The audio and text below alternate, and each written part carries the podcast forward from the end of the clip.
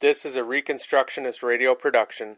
Please visit garynorth.com slash free books to download this book in PDF format. By this standard, The Authority of God's Law Today by Greg L. Bahnsen. Published by the Institute for Christian Economics, Tyler, Texas. Copyright 1985. Part 2 Application of God's Law to Political Ends. Chapter 22 The Political Implications of the Comprehensive Gospel. Quote, if we must glorify God even in our eating and drinking, then surely we must also glorify Him in the way that we vote and thereby encourage statesmen to rule our society. It used to be the case that when a Bible believing author wanted to write on some aspect of social morality or political policy, he had to give an introductory apologetic in defense for entering into such an area of discussion. Given the background of liberal or modernistic involvement in politics, given the threat of the social gospel, and given the evangelical withdrawal from the world encouraged by church centered pietism and law denying dispensationalism, anyone who wrote on subjects of political or social ethics would easily be suspected of compromise or departure from the faith. So, reticence characterized evangelical and reformed publications in these areas. Times have obviously changed. If we pay attention to the avalanche of books which have begun to be published over the last few years on the Christian, evangelical or reformed, approach to politics and social ethics. The pendulum has swung back so far in the other direction, in fact, that some measure of suspicion is likely to be felt toward any Bible believing author who renounces or completely ignores such a vital concern. Trusted writers in the conservative tradition of theology have taken to penning their opinions about political morality.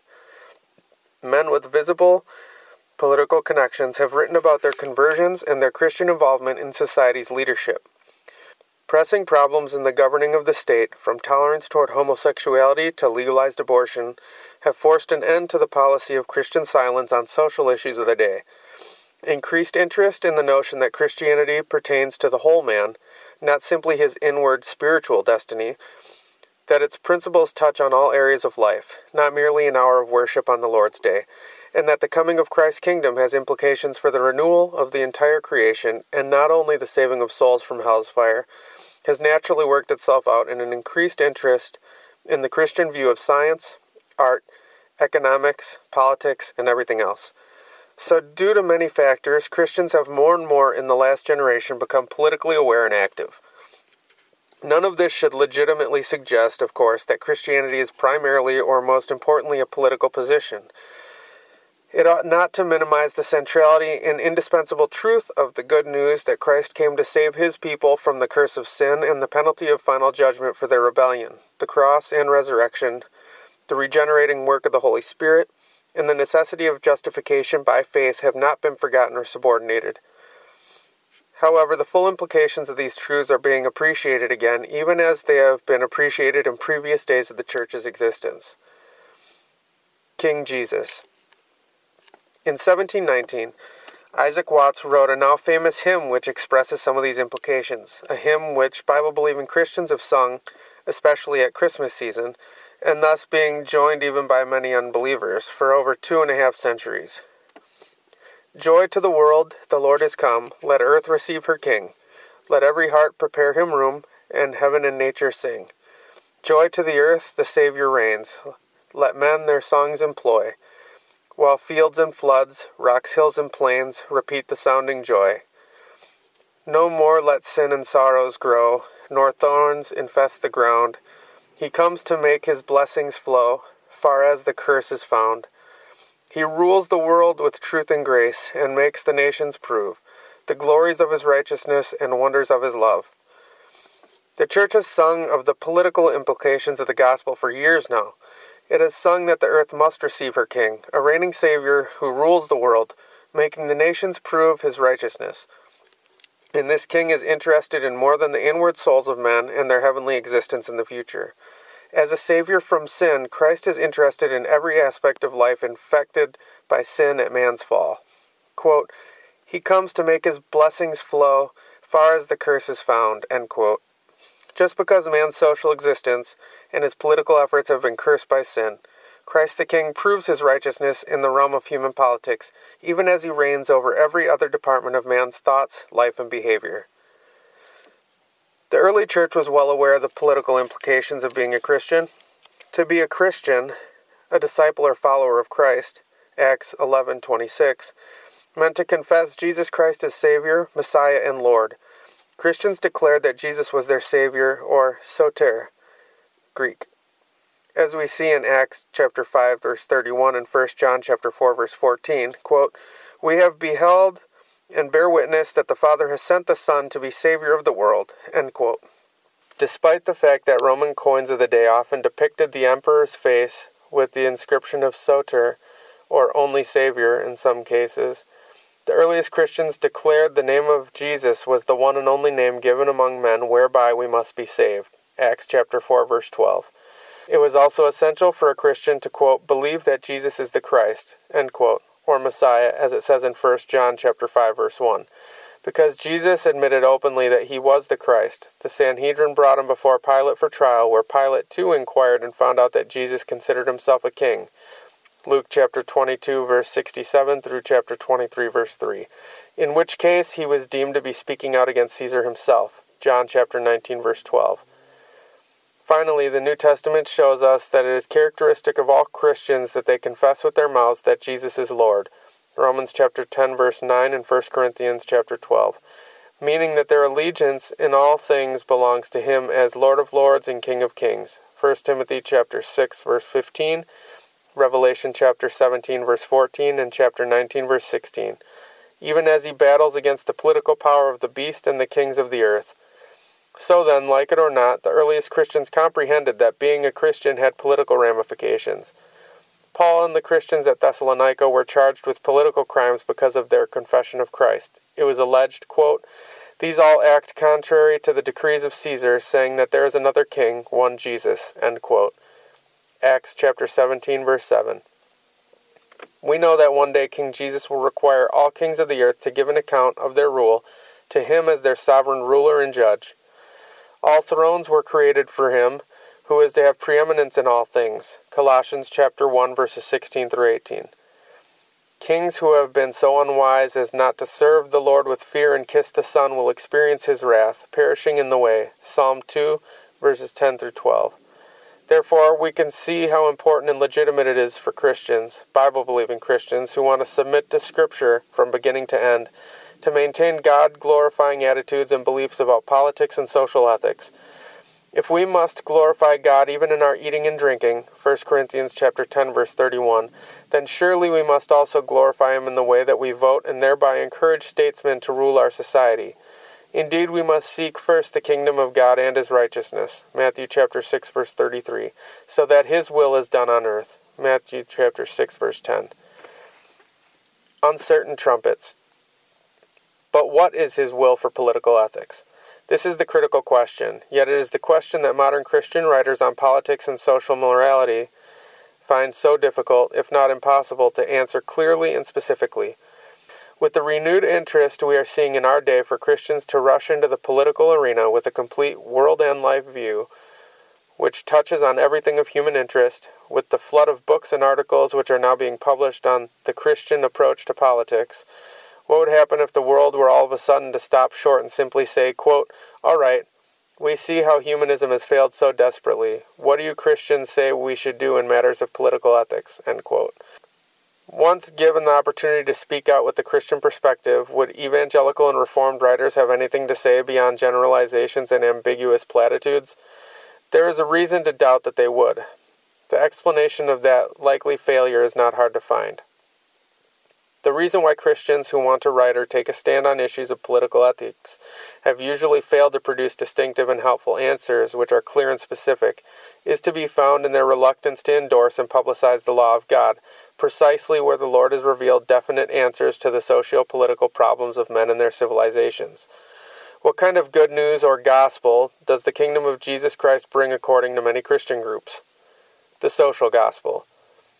A social gospel is dominated by modernists and liberals, as most any Bible believing Christian knows today. In the late 19th and early 20th centuries, the higher critical movement and scholarship challenged much of the biblical teaching and undermined the most basic theology of the Christian church.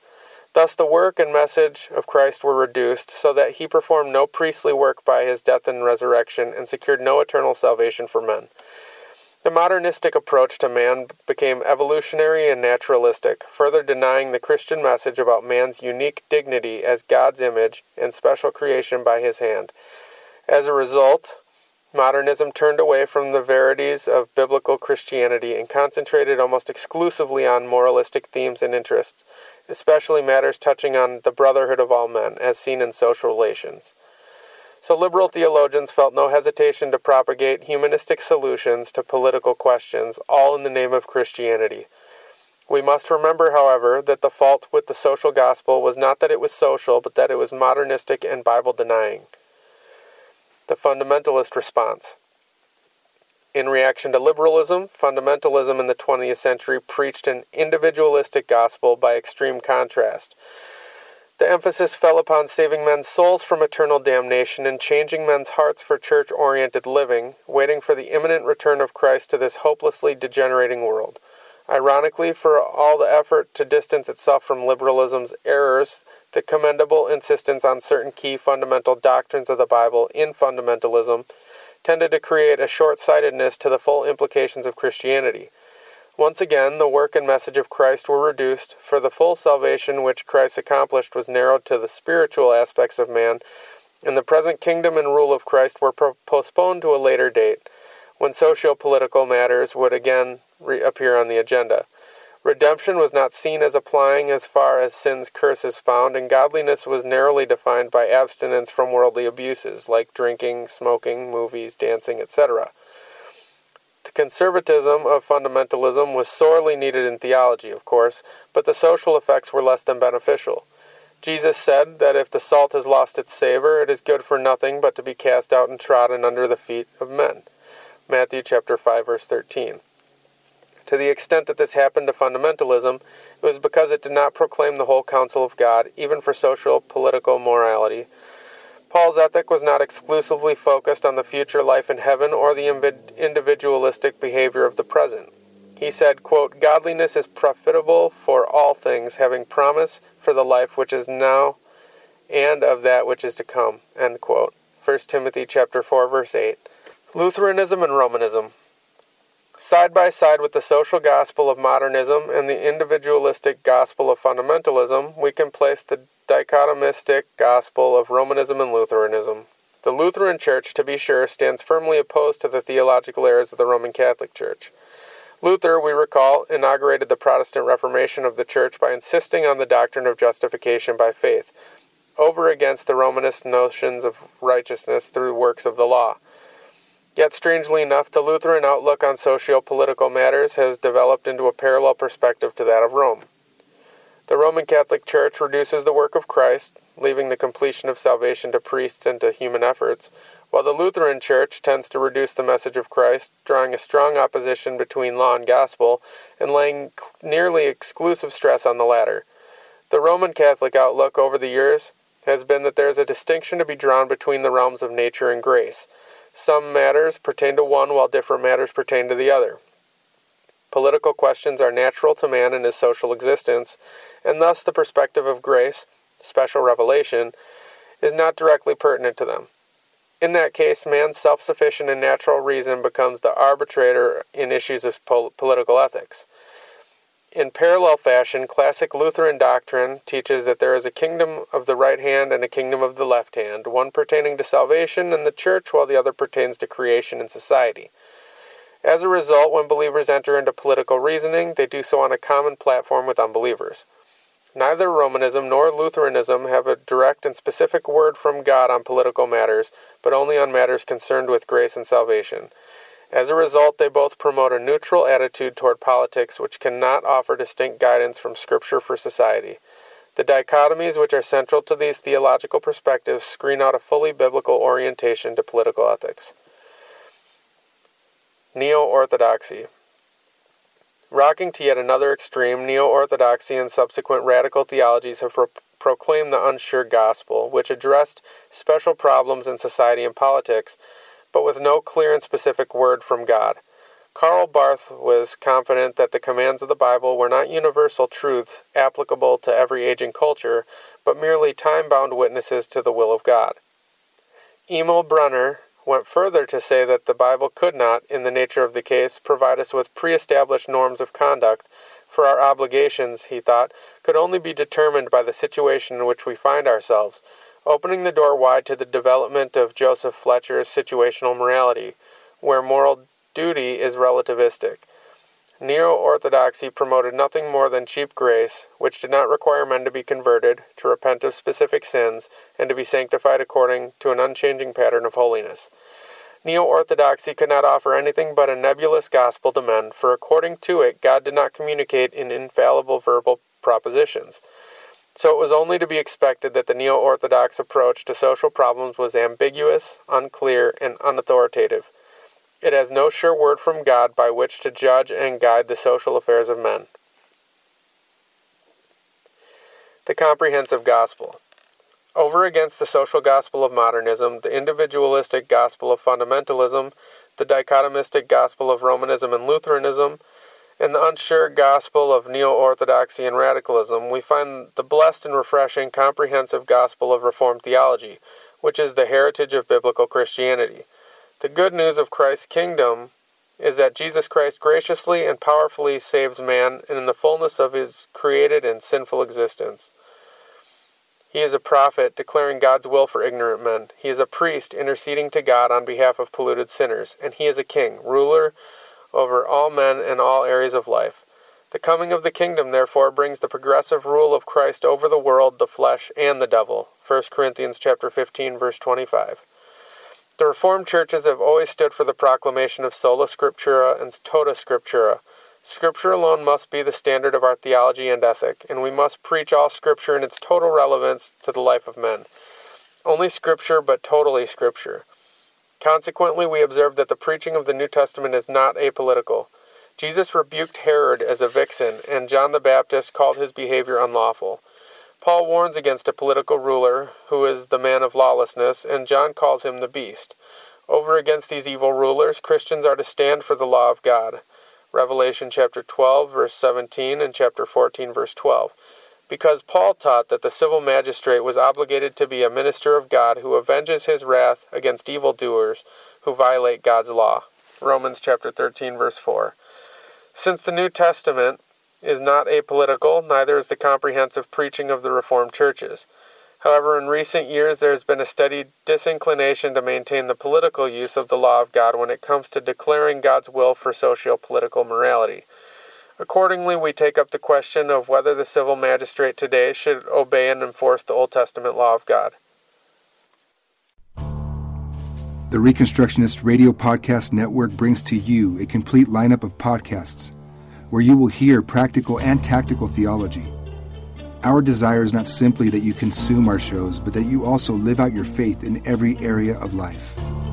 We can talk all day long about these things, but if we fail to put them into practice, then we fail as ambassadors of Jesus Christ our King. Subscribe now to your favorite Reconstructionist Radio Podcast Network shows, or you can subscribe to the Reconstructionist Radio Master Feed where all of the content we produce, including the audiobooks and audio articles, will pop up as soon as they are available. And don't forget to visit ReconstructionistRadio.com to volunteer as a narrator or to partner with this ministry financially. May the Holy Spirit stir you into action for Christ and His kingdom